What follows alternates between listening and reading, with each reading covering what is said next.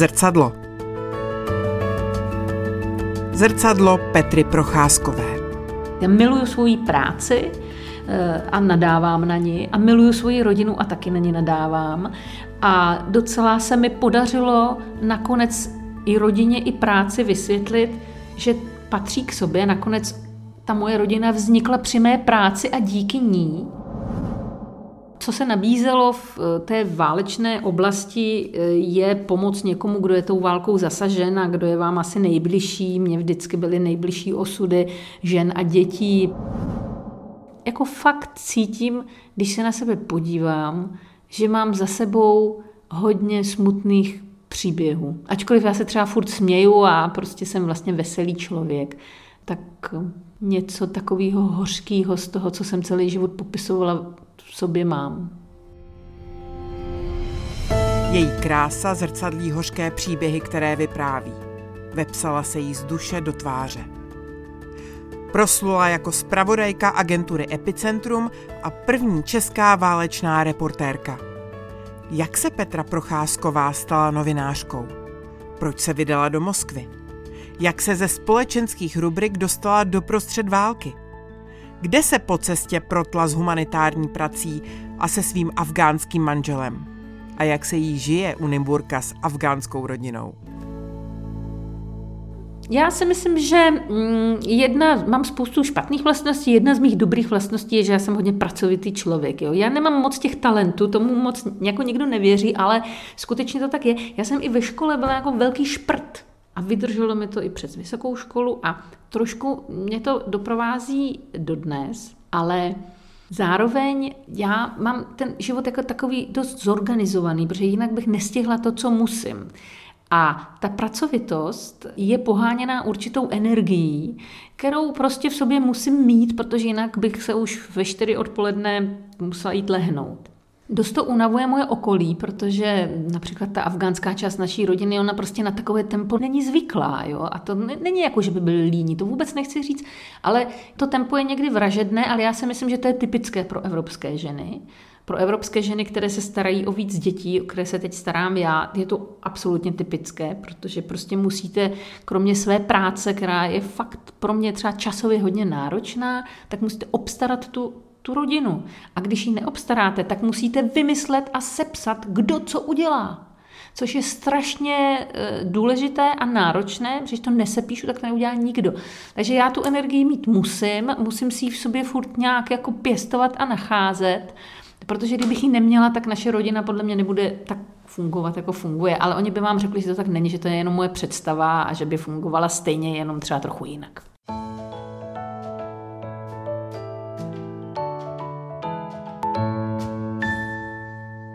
Já jsem těsně před sametovou revolucí pracovala v takovém rodinném časopisu Květy, já myslím, že on dodnes vychází a psala jsem tam o módě a antikoncepci, úplně takových tématech výsostně ženských a, a nepolitických. A e, pak jsem teda chvíli před revolucí uklízela vagóny, to jsem nepracovala nikde, ale hned jak to bylo možné, jak začaly vycházet lidové noviny, tak jsem do nich naskočila, byla jsem hrozně šťastná. A tehdy to bylo takové období, kdy se zrak československé tehdy novinařiny obracel z východu na západ. To znamená, že všichni novináři, kteří toužili po kariéře zahraničního zpravodaje, tak mířili do Bruselu a do Spojených států a aspoň do Německa Německa, prostě kamkoliv jinam než do Moskvy. A to místo v Moskvě Spravodajské pro lidové noviny založil můj kolega Jaromír Štětina a jeho to taky po roce přestalo bavit a přijel a říkal, je to tam volný, prostě někdo jeďte. A nikdo nechtěl. Takže to na mě tak trochu zbylo. Mně se zdálo, že bych měla zkusit něco, něco nového, nějakou výzvu. Prostě se mi chtělo zkusit něco, co vůbec neumím a takový krok do neznáma. Nějak mě to strašně přitahovalo, ten východ. Tak jsem odjela jako zpravodaj Lidových novin do Moskvy a tam mě to totálně vcuclo i s těmi konflikty, které potom v 90. letech nastaly všude po území bývalého Sovětského svazu. A když sedíte v Moskvě a válčí se na Kavkaze, tak tam nemůžete nejet. To prostě nejde. A tak nějak úplně proti mé vůli nebo celkem mimo mě mě pasovali do role válečného zpravodaje, ačkoliv já jsem o tom neměla vůbec ponětí a ze začátku jsem vůbec nic z tohoto oboru teda neuměla.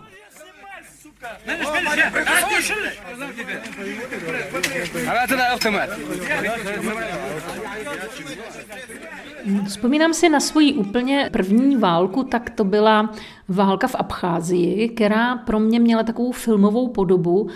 Ono by se zdalo říct, že když vidíte prvního svého mrtvého člověka, který nezemřel přirozenou smrtí, že to je ten zlom, kdy vám dojde, že opravdu jde o život a možná i vám. Ale není to tak.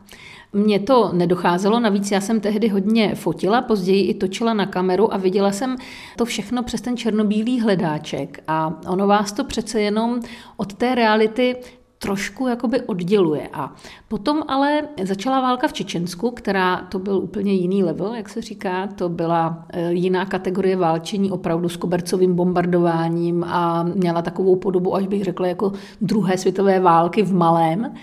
A tam zase prostě vidíte samozřejmě, že přijdete do styku s lidskými tragédiemi, kdy někdo zemře, ale vy jste toho člověka předtím neznal. Takže ta anonymita smrti je zase něco, co novinář vnímá eh, jako by si říkáte, no to je někdo cizí, kdo tady žil, ale mně se tohle přece stát nemůže.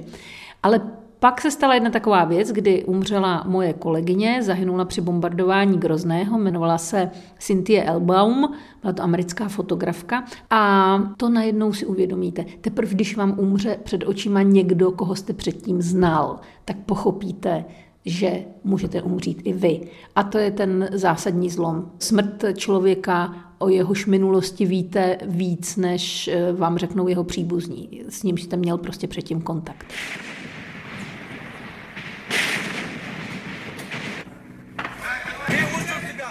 Já jsem poměrně člověk, který se dost bojí, například se bojím lítat letadlem, eh, dodnes. A tehdy v Grozném, když se stala tahle ta tragická událost s tou mojí kolegyní Cynthia Elbaumovou, tak eh, zaprvé jsem se začala bát víc, než jsem se bála předtím.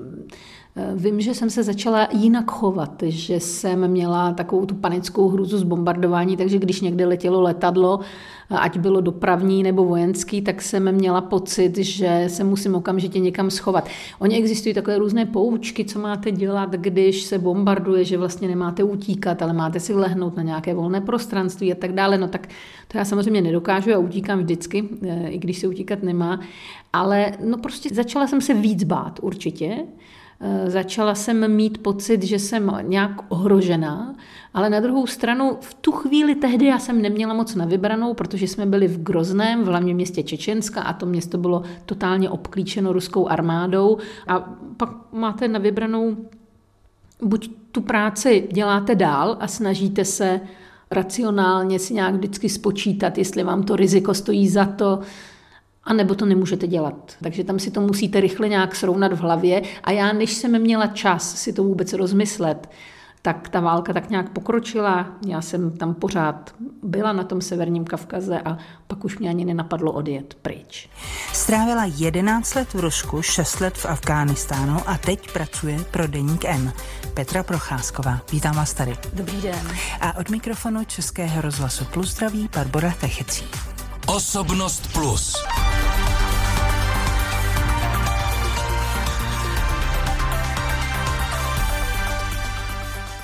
Já jsem ještě nevyrostla z té novinářské naivity, kterou, se kterou jsem prožila 90. léta v Čečensku, kdy jsem měla fakt pocit, že když napíšu, že Rusové bombardují město, kde žije 600 tisíc lidí a já tam vidím prostě hromady mrtvol, že tady vyjde celá Evropa do ulic. Mně to tehdy připadalo, jsem si myslela, že ten článek je, je napsaný a že druhý den už se bombardovat nebude. Ale ono to tak nebylo. Já jsem takovýhle články psala prostě skoro deset let a tohle zklamání ve mně jako fakt zůstalo dodnes. Ale jenom řekněte, vy jste si doopravdy myslela, ano. že změníte svět. No já jsem si nemyslela, že změním svět. Já jsem si myslela, že pohnu lidským svědomím. Že když člověk se kouká na televizi a jí párek a teď tam uvidí mě, jak já mu říkám, tady vybombardovali celou vesnici, že aspoň jako ten párek odloží, aspoň takhle. A vy jste zjistila, že nikoli? No já jsem zjistila, že většina neodloží, ale možná, že část odložila a Jednou mi jeden kolega říkal, ať nejsem tak z toho deprimovaná, protože nemůžu vidět, co by se dělo, kdyby jsme to nepsali že vlastně já nemám to eh, s čím poměřovat. Ano. A je fakt, že spousta lidí se zapojila do, že prostě funguje člověk v tísni, spousta lidí se zaplně, zapojila do různých pomocí, je tady obrovská síla lidí i v České republice, který no. nepodlehli třeba nenávisti vůči cizímu všemu a tak dále.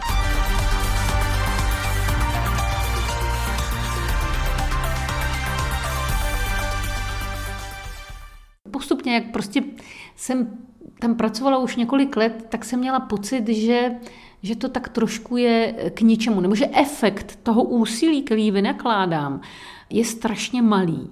Já jsem ani nevěděla, jestli vůbec to zveřejňuje někdo a jestli se to čte. A bylo to nesmírně frustrující.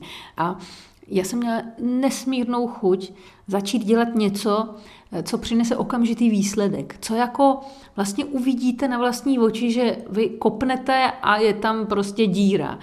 A co se nabízelo v eh, té válečné oblasti, eh, je pomoc někomu, kdo je tou válkou zasažen a kdo je vám asi nejbližší. Mně vždycky byly nejbližší osudy žen a dětí, protože osudy těch partizánů, který jsem ze začátku s takovou vášní popisovala, se mi tak nějak zdály, jsou banálně, stále se opakují. A zaměřila jsem se potom právě na ženy a na děti. A těch dětí, které přijdou o rodiče a nemusí ani ty rodiče někdo zabít, ale ve válce je strašně moc dětí, které se ztratí. A my jsme v Grozném s mými přítelkyněmi českými se rozhodli, že založíme pro takovéhle, ať už sirotky nebo děti právě ztracené, založíme takový stacionář, takový dětský domov, který jsme také v roce 99 založili. A byla to, byl to balzám na moji unavenou novinářskou duši, protože najednou já jsem místo psaní slov, o kterých jsem nevěděla, kde skončí, se mohla věnovat dětem, kterým jste prostě večer uvařil večeři, oni snědli a byli šťastní. A byl to okamžitý prostě pocit uspokojení z toho, že děláte něco, co má nějaký efekt. To bylo prostě nádherný. Tak jsem si to užila asi dva roky, pak mě z Ruska vyhodili, takže tím to tak jako celkem skončilo.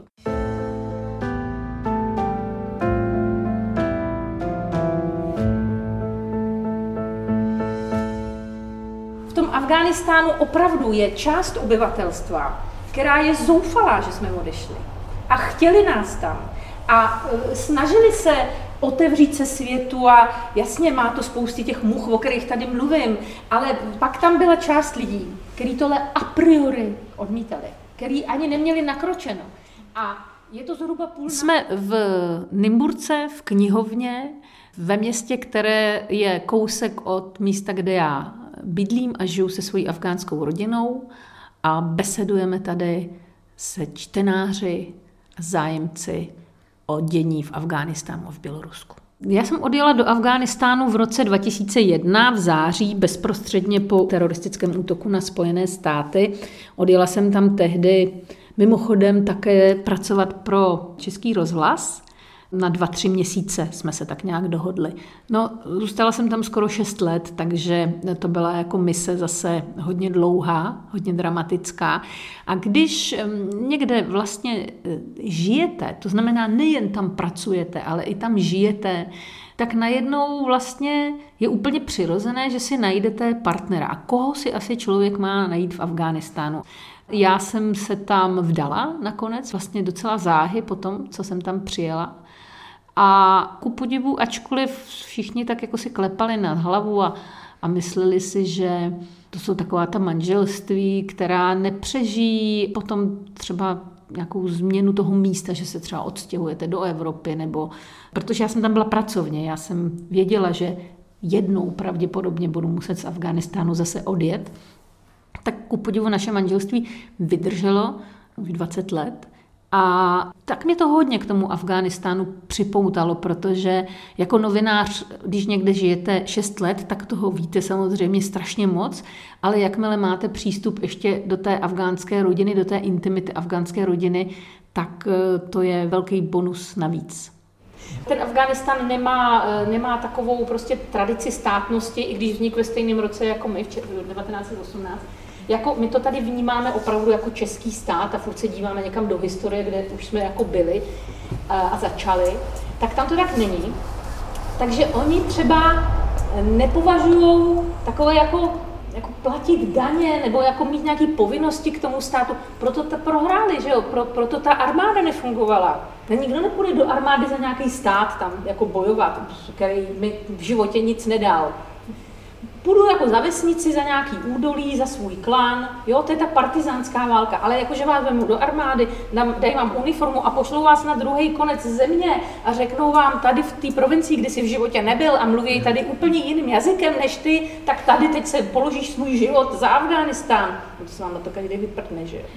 Já jsem po příjezdu do Afghánistánu tak nějak jako přitáhla sebou i tu linku humanitární z Čečenska. My jsme tam založili organizaci Berkat, je to čistě takový ženský spolek Češek, eh, které nechtějí být součástí nějakých velkých humanitárních programů, ale bavilo je pomáhat prostě konkrétním lidem a mít prostě nějaké projekty. Ale tím, jak člověk se stal součástí afgánské rodiny, tak se to trochu proměnilo v tom, že najednou vy zjistíte, že ta rodina je jsou ti, kdo nejvíc potřebují vaši pomoc.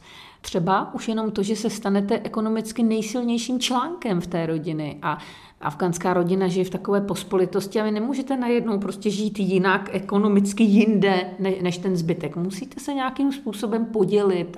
Takže takhle to začalo.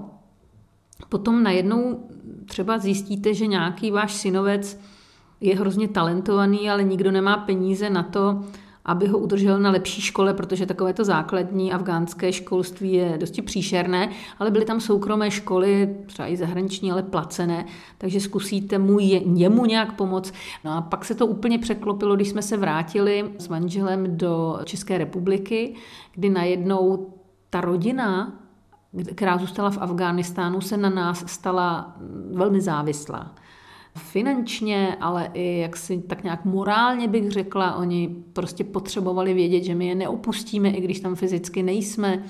Takže to bylo strašně, strašně náročný období, kdy my jsme odsud se snažili udržet tu rodinu nějak pospolu a viděli jsme, že to nejde, nejde, nejde, takže postupně se nám dařilo tu nejbližší rodinu stěhovat sem za námi do České republiky a to zase bylo náročné úplně jinak. Tady zase potřebují oni úplně jinou pomoc, ale zase vám to vrací. Takže to není tak, že já bych celou dobu někomu pomáhala ze svých příbuzných. Oni eh, svým způsobem dokážou eh, jako i ten váš život významně posunout a zpestřit. Eh, já mám, já mám doma teď 11 Afgánců, tamhle Blanka některý vlastně zná všechny, viď? Máme tam taky prostě několik žen mezi nima. A musím říct, že každá jiná, ale jednu ještě neznáš a to teda budeš koukat. Eh, máme tam taky dvě holčičky, 13-14, který teda po dvou a půl letech krásně brebentějí česky a jsou to takový emancipovaný eh, Evropanky se z nich staly. Jo? Takže jejich maminka už je nespokojená s mojí výchovou. Nespokojená, protože oni odmlouvají, mají svůj názor, oblíkají se teda jako úplně jako Češky, ale jako ta rodina to toleruje, ale čumí trochu. Jo? Jak to rychle, jak to rychle jde. Jo, to je neuvěřitelné. Afgánská holka ve 14 by se v životě neslíkla do plavek a nešla se u vás eh, koupat do bazénu. My jsme nám přišli, během pěti minut byli v bazénu v plavkách. Jo. Jako měli s tím možná trochu ze začátku, trochu, ale, ale prostě to jde hrozně rychle u těch dětí. Já si myslím, že já jsem jako manželka i máma vlastně dost stejná jako ta osoba, která vystupuje na těch besedách a píše do novin a sem tam něco řekne do televize, protože já jsem i doma člověk dost dominantní, který se snaží jako všechno řídit a mám takovou jako představu, že jsem logisticky schopná a všichni kolem mě logisticky neschopní. Naráží to na to, že to asi není pravda a že moje okolí je poměrně schovývavé, ale myslím si, že za mými zády si tak jako dělají, co chtějí. Já to vždycky zorganizuju a všechno jim napíšu na papírky a máme doma po bytě spousty takových těch rodinných kalendářů, kde je rozepsáno, co má dělat matka, děti, pes, manžel a oni se tomu tak posmívají, jakmile zmizím, tak to přestanou plnit všechno. Takže já bych neřekla, že je velký rozdíl mezi Petrou Procházkovou jako profesí novinářkou a Petrou Procházkovou doma jako manželkou a maminkou.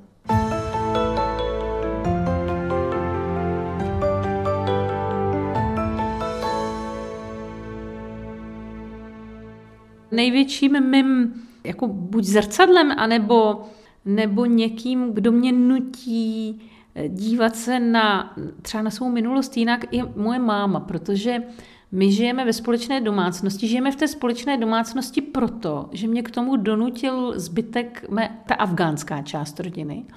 Eh, Mně by to ani nikdy jako nenapadlo, protože u nás to není úplná samozřejmost, ale je zase by nikdy nenapadlo. Můj muž jako vůbec nemohl pochopit, že bychom nežili s, s mojí mámou v jedné domácnosti. Takže vznikla taková zvláštní pospolitost, ve které moje máma je právě tím zrcadlem, který mě někdy nutí dívat se na věci úplně jinak a přes ní si uvědomovat, co já jsem dělala jí a teď mi to dělá třeba můj syn, jak jsem byla daleko, jak jsem žádnou rodinu neměla, jak jsem si myslela, že člověk ani žádnou rodinu nepotřebuje, když je takový rozlítaný po světě a zachraňuje svět a píše o válkách, to je přece důležitější než nějaká rodina. Ale teď mi tak nějak jako vlastně dochází, že ona na mě tak jako celou tu dobu čekala. A najednou jsme se tady sešli prostě v malé vesnici ve středních Čechách, 11 Afgánců, já a ona. Úplně zvláštní, zvláštní skupina lidí, kteří by nikdy za normálních okolností se nepotkali na to, aby spolu žili. A žijeme spolu v takové zvláštní symbioze. V takové pospolitosti, která je úplně, bych řekla, neobyčejná a vůbec nechápu, že to funguje. Ale ona, je, ona na to má velkou zásluhu, protože ona se dokáže dívat právě i na ty minulé věci, které se staly takovýma těma schovývavýma, trpělivýma očima. A já si taky říkám, že je třeba víc schovývavý a trpělivý, i když ve mně někdy ten temperament teda hodně bují.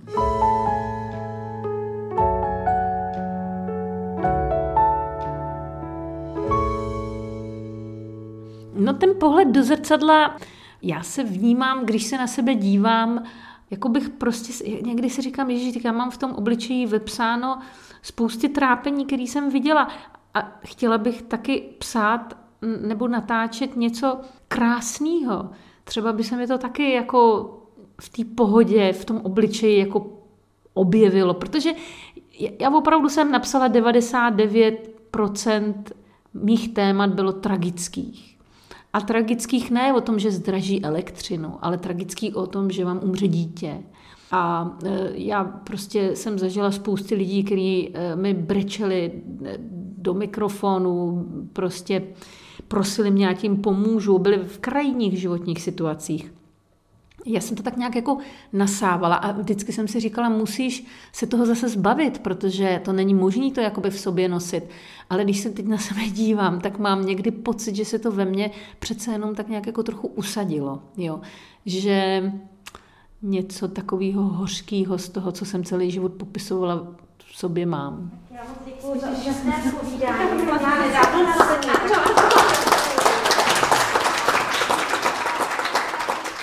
Já bych chtěla přesvědčit své čtenáře o tom, že za tím, co já píšu, není žádný postranní úmysl, že to, co já chci sdělit, tím, že píšu o lidech, kteří se ocitli v krajních situacích, je jenom to, že se ocitli v krajních situacích. A tady máte možnost si o tom něco myslet. Já jsem člověk, který popisuje lidské osudy. A zároveň nějaký ten lidský osud taky prožívám. Tím se jako propojila moje můj soukromý život s tou novinařinou. Můj osobní cíl je ten, aby se harmonizovalo to soužití, protože ta naše rodina je velká, je složitá, je tam spousty dětí, se kterými já mám velké úmysly, chci, aby tu šanci, kterou dostali, aby ji mohli, mohli využít. Jsou to děti, které se narodily v Afghánistánu, jsou to holky navíc. Takže já chci dokázat, že když tu afgánskou holčičku ten správný čas dostanete do prostředí, které jí umožňuje být svobodnou bytostí a vybrat si svůj život, že si vybere správně. Že to není tak, jak si mnozí muži myslí, a to nemusí být na Afgánci mimochodem, že ženu je třeba řídit a že je to taková bytost, která je taková trochu popletená, hysterická a tak dále, ale že ženy jsou opravdu i ty Afgánky, které žily úplně v jiných podmínkách než my, že dokáží vystudovat a dokáží, dokáží žít své samostatné svobodné životy a to je můj velký osobní cíl. Proto ty holčičky, proto se o ně starám.